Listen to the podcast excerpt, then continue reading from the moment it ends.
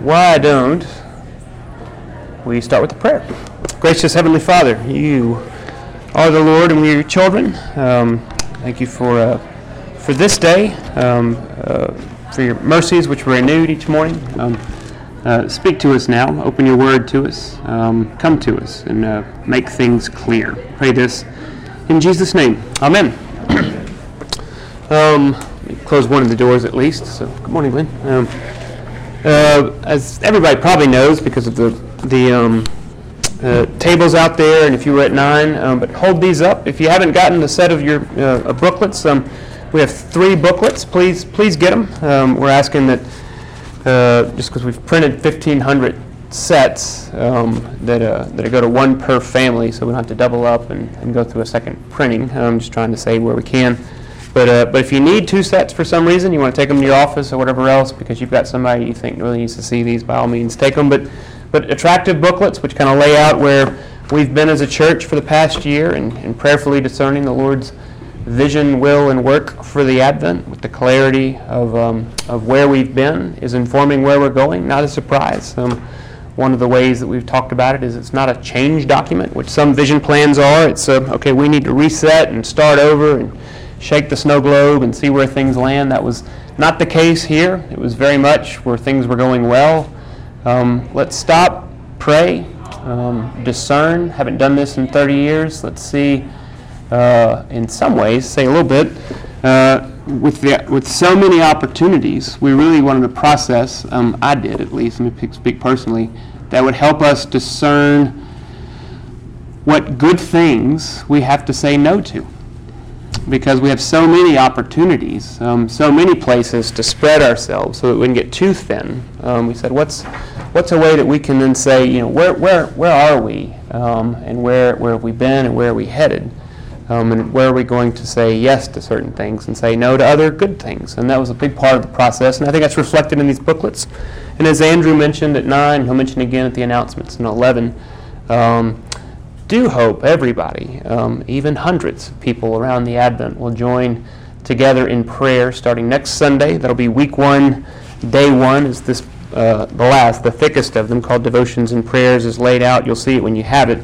Um, going through each of our six tenets worship, communication, uh, ministry development, discipleship, shepherding, and, and, um, and outreach. Uh, we'll take one week for each of those tenets, and it's laid out week one. Um, worship will be week one, week one Sunday, so that'll be next Sunday, and then week one Monday, et cetera. And so we'll put lots of things online to help remember, to help remind everybody, and that sort of thing. So hopefully, you know, we'll be praying together as a parish for for uh, for six weeks starting next Sunday. Um, any comments or questions about about that? Have some time here. We finished early about the, the process in general, about the booklets, or about the prayer, uh, uh, the parish-wide prayer, which we hope to start next that we will, we will start next Sunday. Any, any, any thoughts, questions? Then, today, what we're going to do, um, uh, continuing a class uh, called Christ Coming to You. Um, it's based on the Gospel of Mark. I'm going to be working through this for, I think, six weeks. I can't remember how many weeks I put myself on the, on the schedule. I think it's six weeks, so I'm not going to do a verse to verse study of Mark um, in six weeks. Mark 16 chapters, so we're not even trying to do a, a chapter a week or anything close to that, but trying to to, uh, to hit some themes. Um, Christ coming to you, uh, where there's the, the the second person singular is an emphasis. Christ coming to you, not to me, not to others, in a really specific sense of Christ intersection in each of our lives individually, in your life specifically. Um, and it's the emphasis in the passive. We're in the receptive sense, the receptive life, which is the Christian life, where it's Christ coming to you. Whereas the emphasis not in that. The emphasis here is not Christ, you going to Christ. It's not Christ is there, you go to Him. It's a sense. It's a different sense. Christ coming to you. Um, and so trying to move around, and in some ways, as I mentioned last week, doing something which I used to do a lot of, and in, in some ways intentionally have gotten away from, and now I'm going back to it for these six weeks. Going to be heavy on the illustrations with, with little video clips, or, or uh, depending how today goes, I have have a passage from Les Miserables, the, the novel by Victor Hugo, that we could look at, or Flannery O'Connor's story, or even something from Brennan Manning. We probably won't do that. Um, but trying to really ground it in some illustrations. Why?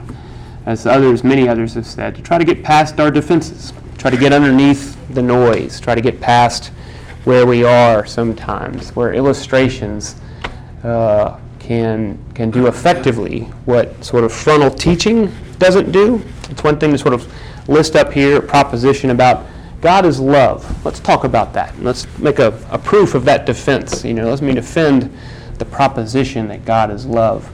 Well, that's probably not going to break through some of the noise if you already think that He's not because of something that happened to you a long time ago. My teaching you that God is love is not going to change your heart.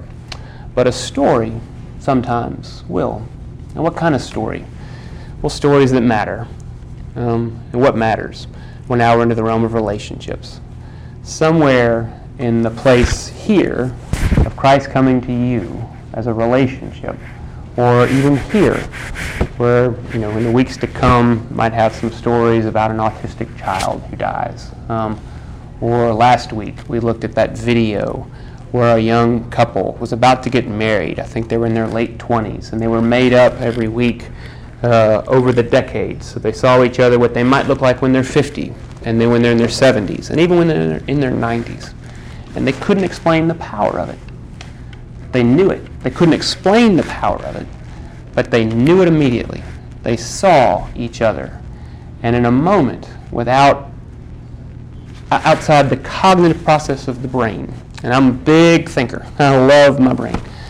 But it got beneath all that, and they just instantly realized what we call repentance, where they came to their senses, where they were sort of brought up short, where they had, they were given, let me put that in the, in the passive tense again, they were given an apprehension of what truly mattered, of what true truth was, and what's actually actual and really real. Uh, they immediately saw I love you, and I'm loved by you, and I see you, and I don't know why I'm crying, and but I do, because I look at you and I recognize with immense gratitude the gift you are to me, and the stories that we will have together by the time we're that old. When I look at you, what you might be when you're 90, I think of all the highs and all the lows, and the life and the death that we have lived together, and I tremble and I tremble, and I tremble. And it was that was one of the ways trying to get underneath all that. Um, so that's what I'm going to try to do a little bit. Um, as Rod Rosenbladt, um, I like to say this because he's coming in a few weeks, uh, right before Thanksgiving, probably his last trip to the Advent, just because of his age. But somebody's been here many times before. He came here once, and we're going to reprise this on a Saturday morning, the Saturday before Thanksgiving for the men, um, uh, in a talk called When Good Fathers Die, It's Always Too Soon. He got up and he said, and I've never forgotten it, he says, I am going to unapologetically try to woo you with stories about my dad. I was just arrested. I was 25 years old or something like that. And I was like, who is this man? He's like, my dad was one of the most unique. I love my father. And he just told us story after story after story of his father. And, uh, and men were crying you know, and he's going to come by. I don't know if he's going to do that again. I've asked him to, but we'll see what he does.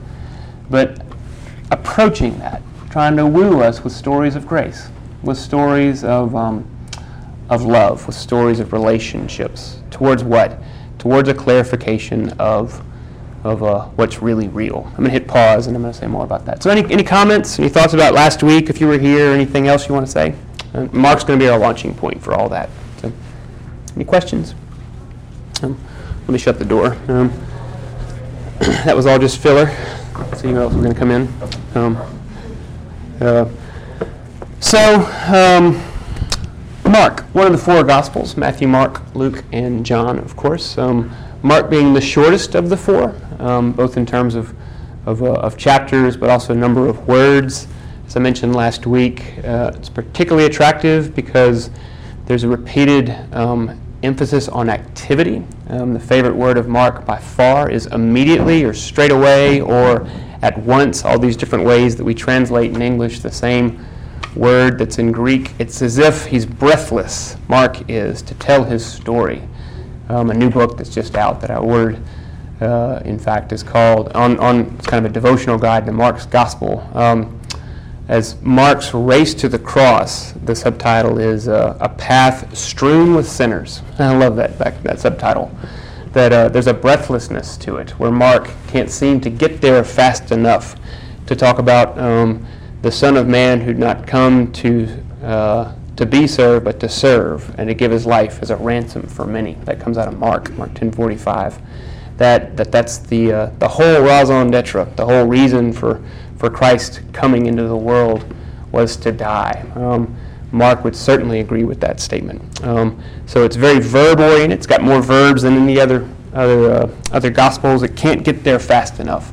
And Jesus appears, um, well, in all the gospels actually, but we're just going to look at Mark. He's, I want to say, not what a lot of us think he is. Um, uh, so I'm thinking about different ways to approach that and trying to be respectful. But you know, and, and there's the, the so one. I'm going to step on some toes here, so ask your forbearance in the front end. The coexist bumper stickers, for instance, most of us have seen. That some of us probably have. I have no problem with. Co- I hope we coexist. You know, good night. All the what's going on in St. Louis and London had another one a couple of days ago. Another another bombing on the tube. I mean, yes, coexist, but not co-belief. Um, not to reduce it and say that, look, we all are saying the same thing. If we could all just do what Jesus told us to do, Jews and Muslims and Christians and Sikhs and you know, Hindus and Buddhists and, and, and nuns, N-O-N-E-S, and everybody else, if we could just live by the ethic of Jesus, we'd all be in a better place. Well, at some level, that's true. At some level, that's true. But I also want to say, very gently, but still very clearly, that's a, that's a facile understanding because the, Jesus wouldn't wouldn't reduce himself that way. Um, Jesus is radically inclusive, but also at the same time radically exclusive. The inclusivity, which is what I think what people are getting at when they're saying things like that. That look, Jesus hung out with tax collectors and sinners, and uh, and the rabble and, and the people, the outcasts, and the people that other people would want to forget and sort of push aside. Hundred percent and so he said things like, you know, all ye who are weary and heavy laden, come unto me, and I will give you rest. Um, for I, you know, uh, Paul, you know, speaking, describing what Jesus did in his own life, says, This is a trustworthy and true saying. What I'm about to say, this is true truth, that Christ Jesus came into the world to save sinners, of which I am the chief. You know, he was like, I'm, I'm, I'm it. I know what I'm talking about. So massively inclusive, thieves, liars, cheats, prostitutes, prostituteurs, uh, connivers, people who um, uh, extorted money. That was a tax collector. He said, you know, these are the people that I seem to prefer their company. But at the same time, at the same time, tremendously exclusive. I mean, much more so than almost any other religious figure, saying things like uh, to people who said, Look, we were prophesying in your name. We were healing in your name and it didn't work. What's going on? And he turns to him and says, I never knew you. Depart from me, you ministers of lawlessness. They're like me going to him and say, What's going on? How come nobody's changed anything? Apart from me, I never knew you, you minister of lawlessness. Uh, no one comes to the Father except through me. If anyone comes to me, does not hate his own mother and father and wife and children and brothers and sisters, yes, even his own life, he cannot be my disciple. So all I want to say is just sort of open it up, try to open our, our, uh, our, our, our apprehension, head, heart, all parts in between, to say, okay, maybe, maybe, maybe, maybe, maybe, the Jesus that I thought I knew, I, I can't pin him down. If, if I'm bringing the Jesus that I learned in second grade, remember felt boards? Some of us are that age. Um, if I'm bringing the felt board Jesus to my, my adult problems, maybe there's more. Maybe he has a word for me yet. Um, not to say at all there's anything wrong with what we did in second grade. Thanks be to God for that. Um, but maybe there's something more. Um, and I'll say this quote again. Um, Andrew Greeley, a Roman Catholic priest, he died a few years ago, but, but several years ago said, he was talking about um, taking the Jesus uh, taking Christ um, as he actually was in the Gospels and is as he's alive, uh, uh, trying to domesticate him, trying to declaw the lion of Judah, so to speak, um, trying to, to make him something which is, is, uh, is nice and manageable and not a threat. Um, uh, he called it to domesticate him. And so he said, once you domesticate Jesus, he isn't there anymore. The domestic Jesus may be an interesting fellow, a good friend, a loyal companion, a helpful business associate, a guarantor of the justice of your wars. But one thing he certainly is not the Jesus of the New Testament. Once Jesus comforts your agenda, agenda, he's not Jesus anymore. So if we bring our agenda to Jesus, again, us going to Christ and say, Here, bless this. This is what I want you to do for me. Remember, James and John said that, you know, I want to sit at your right hand. He never takes that bait. That's a clear statement. He never takes that bait. Um, if he says, I want you to bless this visioning plan, whatever else, I want you to take this and make this yours. He's never going to take that bait. He's always going to say, uh, You belong to me. Um, I'll come to you. And if, if that's the desire of your old heart, good as it may be, I'm going to remake it.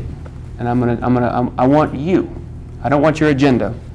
I want you. So that's the intro. Comments? I'm trying to press a little bit now, a little bit more than last week. Trying to bring us in some. Because um, this is evenly distributed.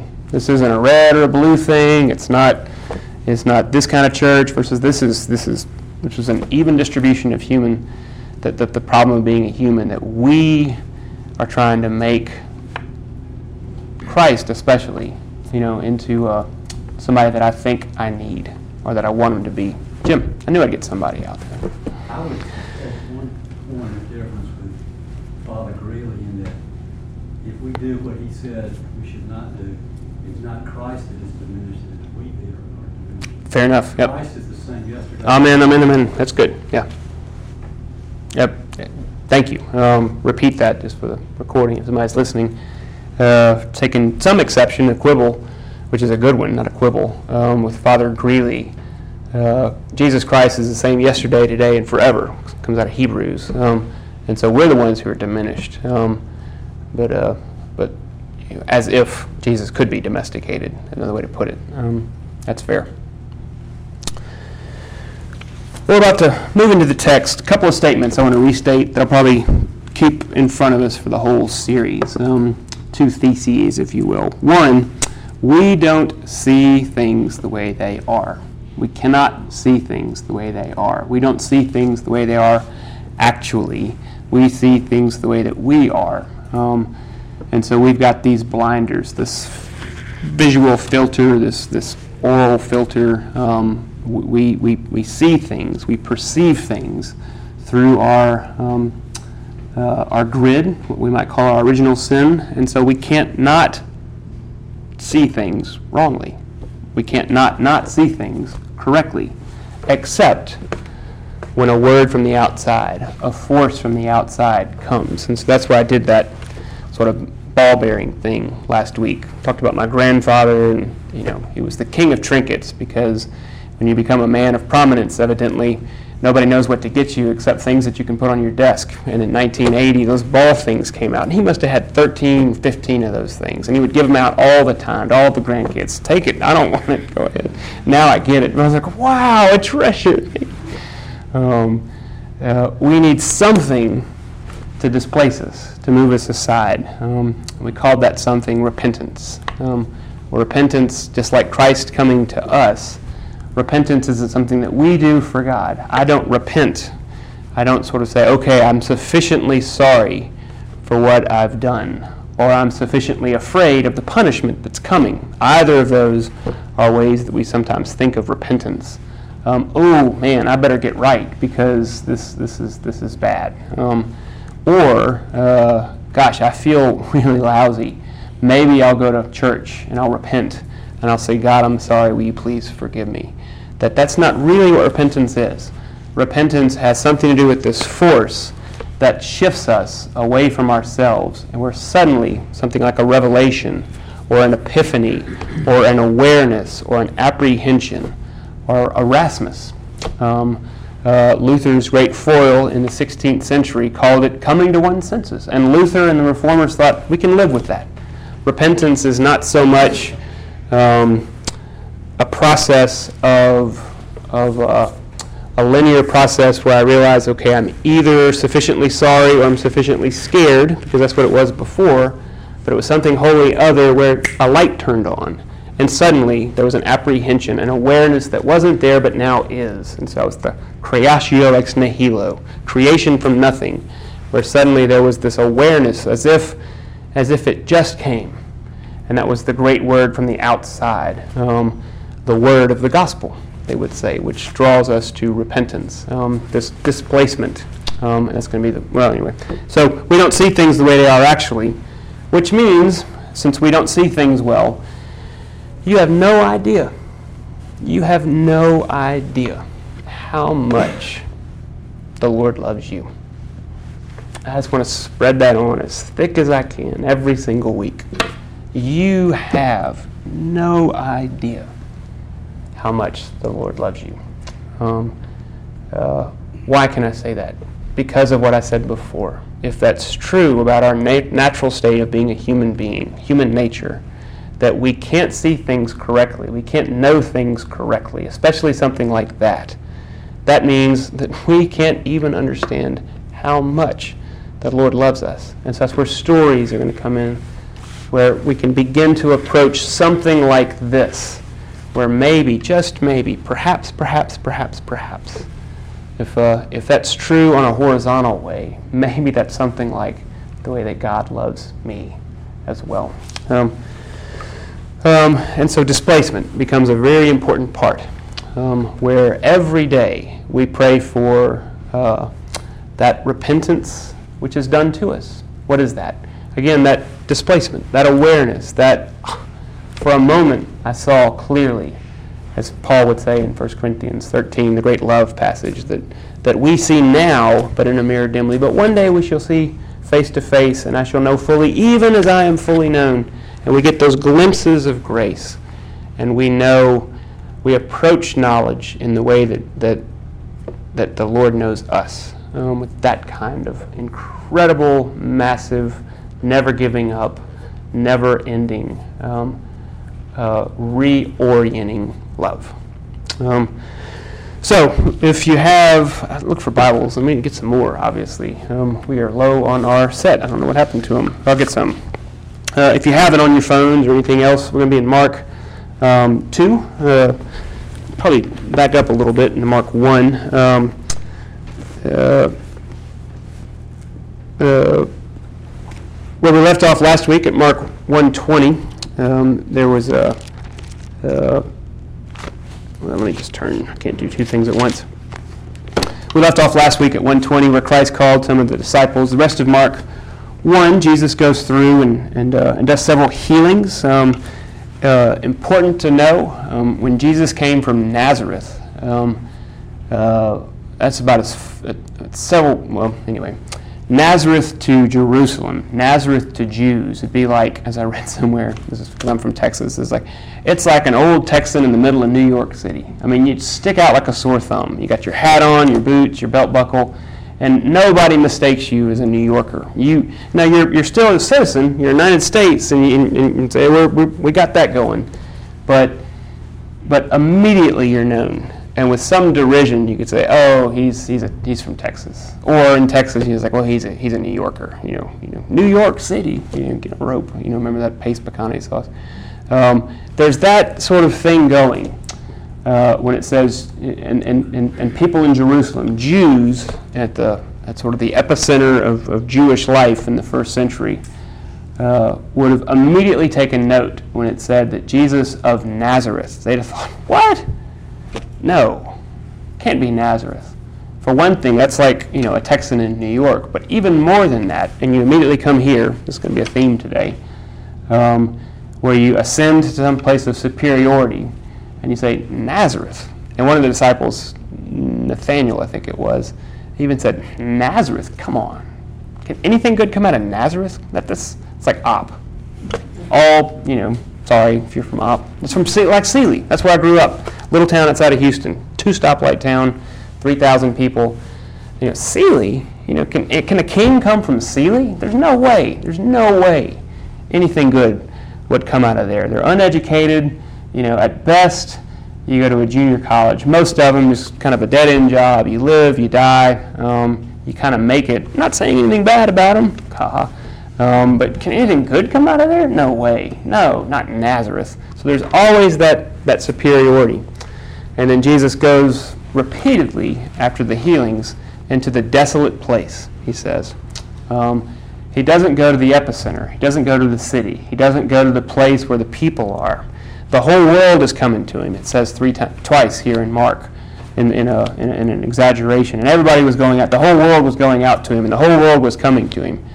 And, uh, and Jesus even said, I'm coming back tomorrow. And then he goes away and he prays. And the disciples are like, Where did you go? Everybody's coming after you. The whole world's coming after you. He's like, Come on, let's go. We're going to the next town. And he just completely skips town. He just leaves in the middle of the night. Jesus is never domestic. He never, ever pin him down can say, "This, I know what he's going to do next. I know his next move." Um, he's always working in the desolate places and in the places uh, like Sealy, like Nazareth, like um, like Littletown, Arkansas, like backwoods, West Virginia, um, uh, like like Iraq, which is kind of where he was, um, uh, like somewhere that you wouldn't have expected. It doesn't come from Versailles, it doesn't come from D.C., it doesn't come from Paris. Um, uh, he comes from the underground. Um, so, why does that matter? Because we don't see things the way they are. Um, but who does? And each time he did these healings, the demons were there. And they do. They don't share in our fallen nature. They have their own thing, but they know exactly who he is. Each time a, G- a demon meets Jesus, you know what they say? I know who you are, the Holy One of God. They know exactly who they're dealing with. Um, and Jesus says, What? Tell no one. And, and just puts them out. You know, there's just no equivocation. There's no, he's always in his most divine um, uh, and complete control of the demons. He has no, um, uh, no problem pulling them out. But they know exactly who he is. And so that goes through the last parts of Mark 1 pulling us to the place where we realize that Jesus, yes, is in fact the friend of sinners. This radical inclusivity, um, that he goes to the desolate places, to the places that other people would have forgotten. People of power and prominence would never go to the places where Jesus went. And you recognize that Jesus did not come to make bad people good, or Jesus did not come to make good people better. Jesus came to make dead people alive. And he starts to lay it across human nature and says every one of us are as if we're dead people walking. Um, so that brings us to, um, to Mark 2. So, any questions or thoughts? That's just kind of a summary of the rest of Mark 1. Um, well known story. This is where Jesus heals a paralytic, where they rip a hole in the roof and, and four men lower him down. And then he calls Levi a tax collector. Why is that important? Because I'll say this and then we'll just read it straight through. A tax collector um, was often Jewish, but they worked for the Roman government, and so they're sort of a hybrid because um, the two, it's like a sellout, um, and it's like extortion. If, if, if Rome said, Levi, I want, uh, you're responsible for these 300 people in this province, and, uh, and our estimate is every one of them should give us 6% of income, and so I don't care how you do it, but you owe us uh, $5,000 at the end of the month. Um, uh, well, Levi would take that information and he would make 15. And so he'd pocket the 10 and pay Rome the 5. And everybody knew this was the practice. Nobody liked him. And he sets up shop where? Right there in the, in the best commercial district there is. That's on the seashore. So all the fishermen, the other Jews, would look at Levi and recognize that guy is a sellout, um, a particular disdain for him. He's one of us and he sold out to them. And that's where Jesus calls him. And he puts him together with James and John and Peter, the people he was extorting, and suddenly Levi is a part of that. And you just think about that dynamic. This is what the disciples. This is who Jesus is calling. So anyway, let's read. And when he returned to Capernaum after some days, it was reported that he was at home, and many were gathered together, so that there was no more room, not even at the door. And he was preaching the word to them. Well, that's going to be important. Uh, and they came, bringing him a paralytic carried by four men. And when they could not get near him because of the crowd, they removed the roof above him. And when they had made an opening, they let down the bed on which the paralytic lay. And when Jesus saw their faith, he said to the paralytic, Son, your sins are forgiven. Now some of the scribes were sitting there, questioning in their hearts, Why does this man speak like that? He is blaspheming. Who can forgive sins but God alone? And immediately, there's that word, Jesus, perceiving uh, in his spirit that they had thus questioned within themselves, said to them, Why do you question these things in your hearts? Which is easier, to say to the paralytic, Your sins are forgiven, or to say, Rise, take up your bed, and walk? But that you may know that the Son of Man has authority on earth to forgive sins, he said this to the paralytic I say to you, rise, pick up your bed, and go home. And he rose and immediately picked up his bed and went out before them all, so that they were amazed and glorified God, saying, We've never, we never saw anything like this. And he went out again beside the sea, and all the crowd was coming to him, and he was teaching them. And as he passed by, he saw Levi, the son of Alphaeus, sitting at the tax booth. And he said to him, Follow me. And he rose and he followed him. That's one of those things. And as he reclined at the table of his house, many tax collectors and sinners were reclining with Jesus and his disciples, for there were many who followed him. And the scribes of the Pharisees, when they saw what he was eating with sinners and tax collectors, said to his disciples, Why does he eat with tax collectors and sinners? And when Jesus heard it, he said to them, Those who are well have no need of a physician, but those who are sick.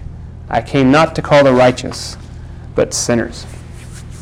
So, a couple of quick things, um, a chance for some interaction, then we'll do a couple of illustrations before we wrap up.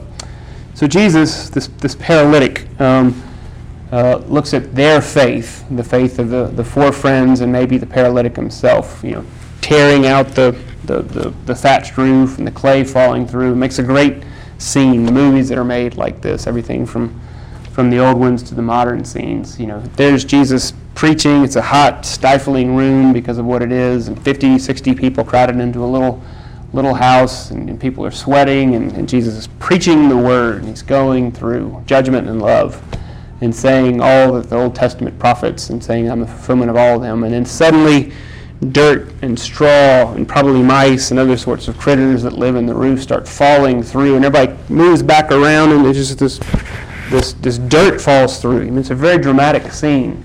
And then, of all things, rope start lowering down this pallet. And a paralytic is thrown into the midst. Can you imagine the silence? What would this be like? I mean, this would be like here, and somebody comes through, and there's a person dropped right in front.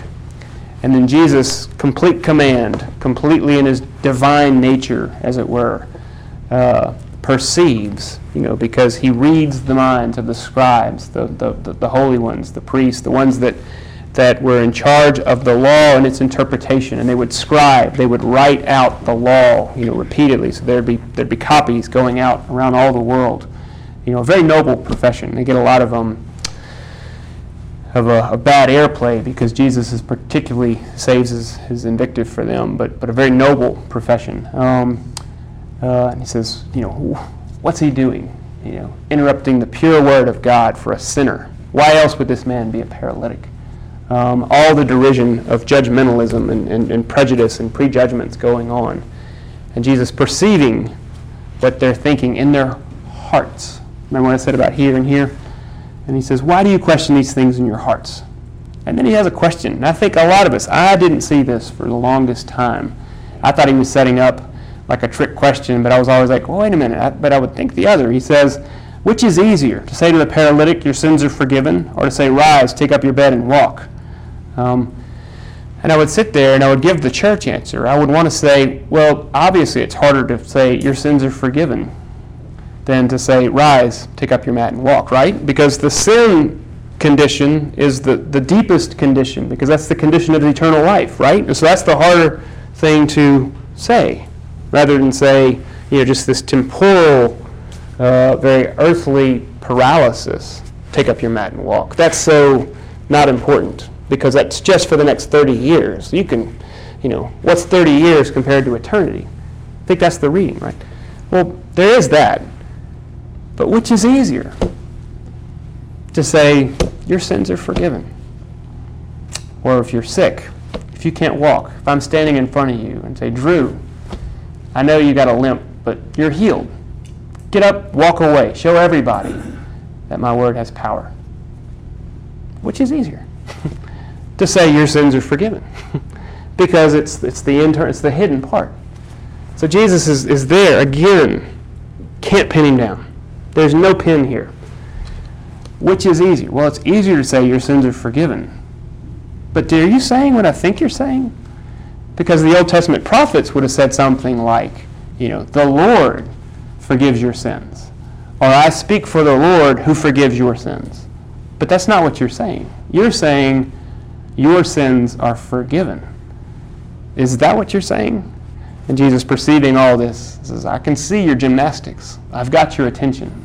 So let me do this so that you can see that I have authority to forgive sins. Take up your mat and walk out of this room. And the man does it. Which is easier? It's easier to say, I forgive your sins. Now he's going to get killed for it, but it's easier. And then he walks out. And what happens? Repentance. Coming to the senses. What's the only response? And they uh, all were amazed and glorified God, saying, three times here in Mark 1 and 2, they're amazed, they're terrified, and another time they're amazed. And another time, this deep emotion, Jesus says, and I was moved with compassion. And this is beautiful Greek word. It's called splanchnizomai. And I say that only because that means spleen and guts. It's a really specific word, and it? That's what it means. And it says, moved into his bowels, moved right down to the core of who he is with compassion. That's who Christ is, making these judgments, making this place. So let me say this. Um, all of that, I want to get to this place where we can say, you know, what is Jesus doing? This, this massive, inclusive, massive, exclusive man who can't be pinned down. We're told, right, going back to sort of the pre Andrew Greeley part, that uh, all Jesus wants us to do is get along. You know, he said, didn't he? You know, judge not lest you be judged. Um, don't judge anybody. Um, just go around saying, well, you know, que sera, sera, whatever you say is, is, is, it's you thing. You be you and I'll be me and we'll just get along fine. And that's how we sort of go through that. And I want to come in and say, no, that's not quite it. And Mark is going to continue to hold this up, we're going to follow this line. Let's think about, you know, for a moment, the difference between making a judgment and, and, and, and, and having the attitude of judgmental. Two completely different things. We can't know things the way they actually are. That's a judgment issue. It means I don't make proper judgments. I think something is X and it's actually Y. I'm not being judgmental.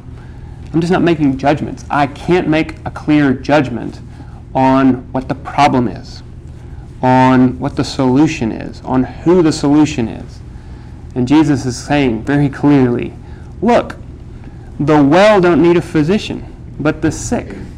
I did not come uh, for those who are well, but for the sick.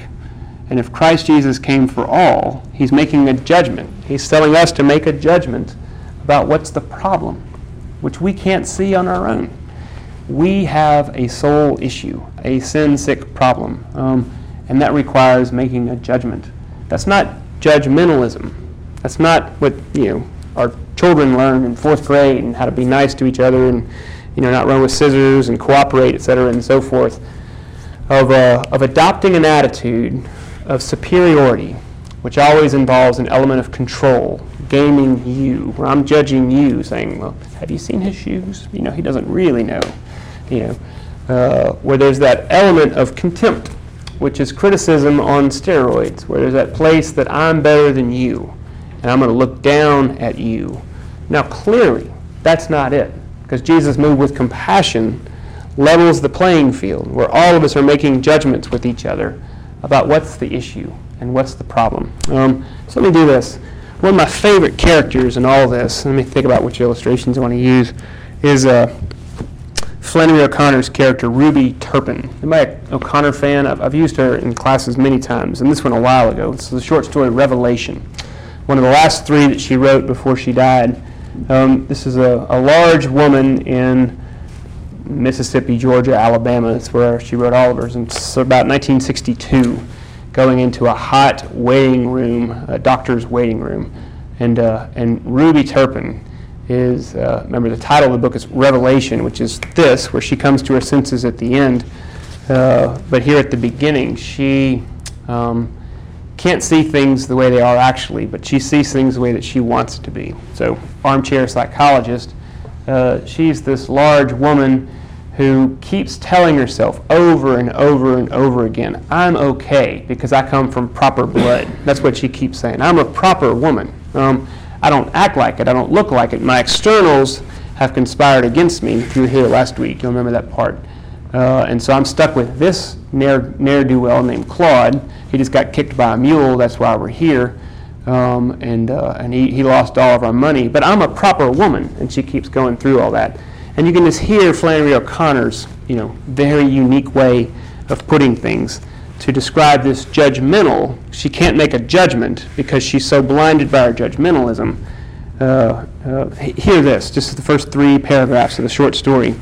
The doctor's waiting room, which was very small, was almost full when the Turpins entered, and Mrs. Turpin, who was very large, made it look even smaller by her presence. She stood looming at the head of the magazine, set, magazine table set square in the center of it, a living demonstration that the room was inadequate and ridiculous. Her little bright eyes took in all the patients as she sized up the seating situation. There was one vacant chair and a place, this, uh, and a place on the sofa occupied by a blond child in a dirty blue romper who should have been told to move over and make room for the lady. He was five or six, but Miss Turpin saw at once that no one was going to tell him to move over.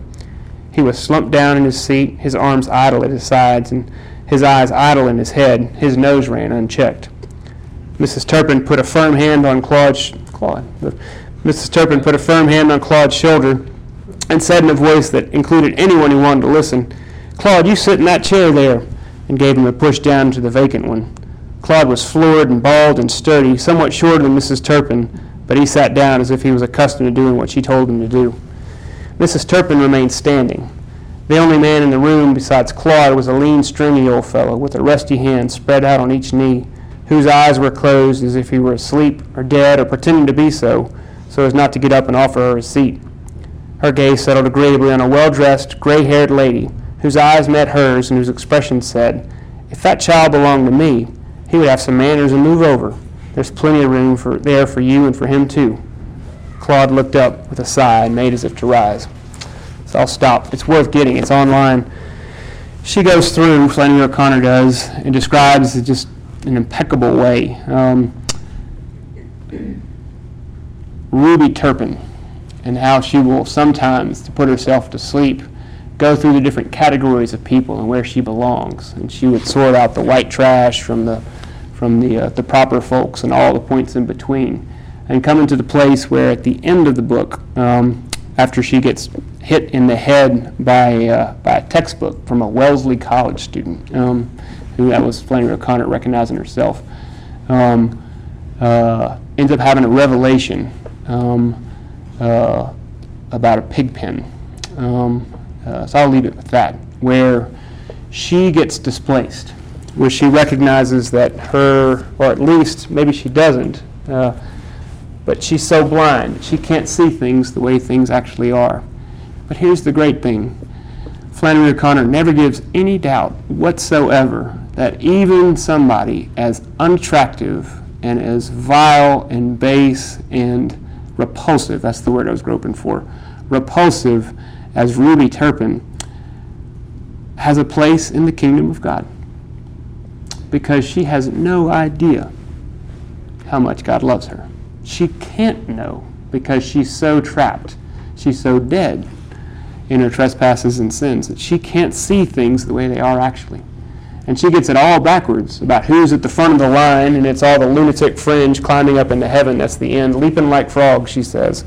And she can't believe it because even the proper people are having their virtues burned away but they're still there. So I put that out to you just to say you should go um, if you're interested and uh, and have a read. It's, it's worth you got to read it three or four times, like most of her stories, to kind of understand what she's doing. But it's uh, it's worth the time. So let's find an exit. Um, Jesus, the friend of sinners, who did not come to make uh, good people uh, better, bad people good, but to um,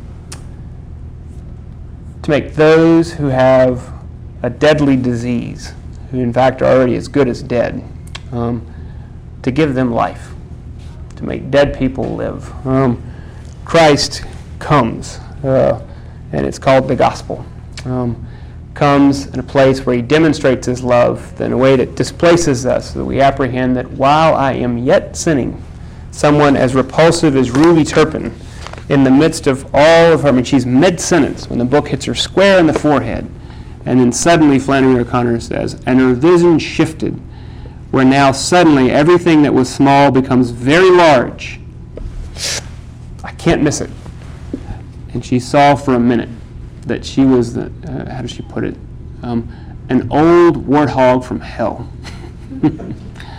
um, it's a great story. Uh, I commend it to you. Because while we were yet sinning, Christ demonstrates his love for us in that he died for us. In the middle of our worst, Christ says, I love you anyway. I love you. I love you. And you have no idea the depth of that love, the height of that love, the width of that love, and the breadth of that love. Um, so let me pray.